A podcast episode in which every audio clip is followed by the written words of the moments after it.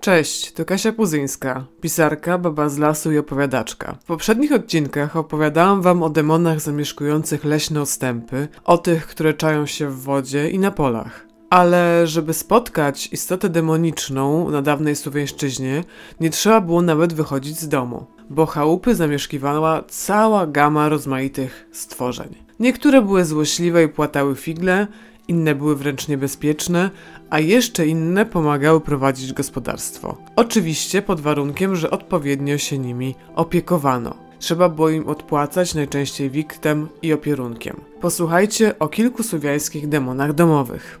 Najważniejszym demonem domowym był domowik – zwany również domowym albo po prostu domownikiem. Był dość niepozorny, niewielki, e, ale najważniejszy ze wszystkich domowych demonów. Można było wręcz powiedzieć, że nimi zarządzał. Najczęściej lubił zaszyć się na zapiecku i należał do tych duszków, które chętnie pomagały ludziom w zamian za smaczną strawę i schronienie. Niektórzy opowiadali, że powstawał z dusz zmarłych przodków, dlatego właśnie tak bardzo opiekował się domostwem. Jeśli zaś nie dostał tych swoich smacznych kąsków, to y, już nie był taki przyjazny.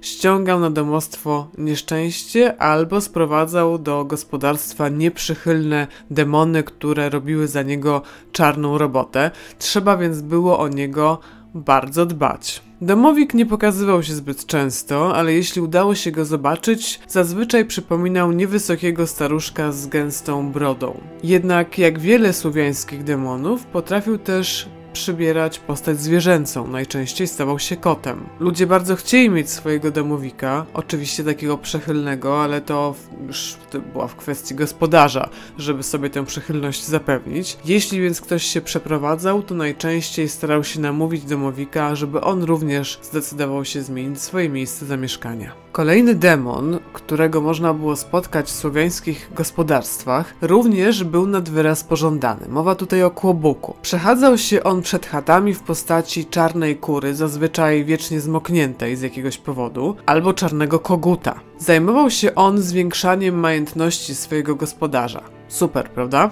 No, dyskusyjne. A dlaczego? Bo Kłobuk zdobywał te różne dobra, kradnąc je od innych gospodarzy. A to z czasem doprowadzało do rozmaitych kłótni, niesnasek i problemów, bo zazwyczaj inni się orientowali, że, że giną im te rzeczy. Mimo to wielu ludzi bardzo chciało mieć takiego demona u siebie, no i można było takiego kłobuka zdobyć na kilka różnych sposobów. Jeden z nich był dość drastyczny, bo należało zakopać pod progiem domu martwe dziecko lub płód, no takie, które no nie zabijało się go, takie, które się urodziło martwe.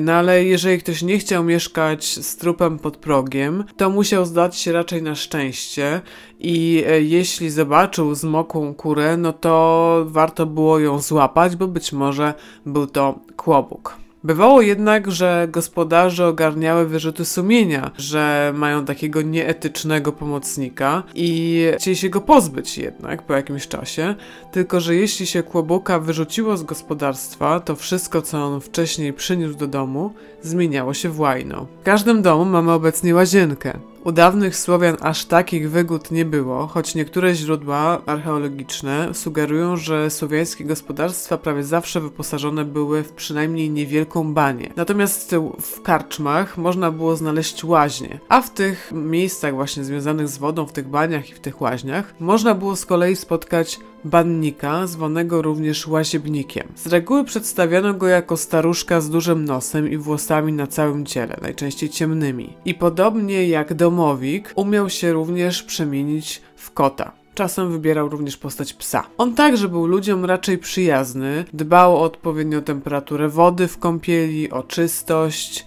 pilnował też rzeczy osób, które się kąpały i tak dalej. No ale oczywiście trzeba było mu coś w zamian dać. On z reguły się zadowalał e, cebrzykiem z wodą, ale czasami nie pogardził również dobrą strawą. Biada jednak tym, którzy tego zaniechali, którzy go nie poczęstowali wodą wodą czy też jedzeniem, bo wówczas bannik mógł się zdenerwować i choć sam niezbyt lubił przemoc, to czasem sprowadzał swoich pobratymców, demony wodne, które doprowadzały nawet do śmierci, utopienia się kąpiących się. Sam bannik czasami, jeśli był zirytowany, potrafił podgrzać wodę tak bardzo, że parzył ludzi, którzy zażywali kąpieli.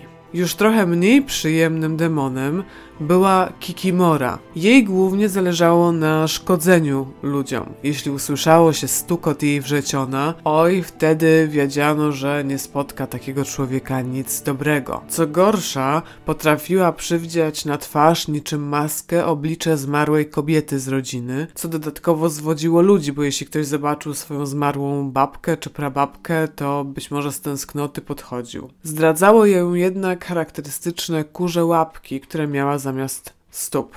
Najczęściej zadamawiała się w piwnicach albo na strychu i ludzie próbowali się bronić przed nią rozmaitymi amuletami. Tych demonów domowych było całkiem sporo, więc o wszystkich wam naraz nie opowiem. Wspomnę jeszcze chociażby o Bucu, który był niewielki, ale dość nieprzyjemny. On zajmował się głównie straszeniem dzieci, ale czasem porywał je i z reguły krył się w opuszczonych zakamarkach domu. Były też chochliki, które buszowały po spiżarniach i robiły tam szkody, albo gumienniki, które kryły się z kolei w stodołach i tam doglądały siana i zboża, ale jeśli się o nie nie dbało, to mimo swoich małych rozmiarów potrafiły zniszczyć całe zbiory. Co ciekawe, gumienniki również często pojawiały się pod postacią kota, a więc morał z tego odcinka płynie taki, że jeżeli na dawnej Słowiańszczyźnie spotkało się kota, to nigdy nie można było być pewnym, czy to jest zwykły mruczek. Do usłyszenia następnym razem.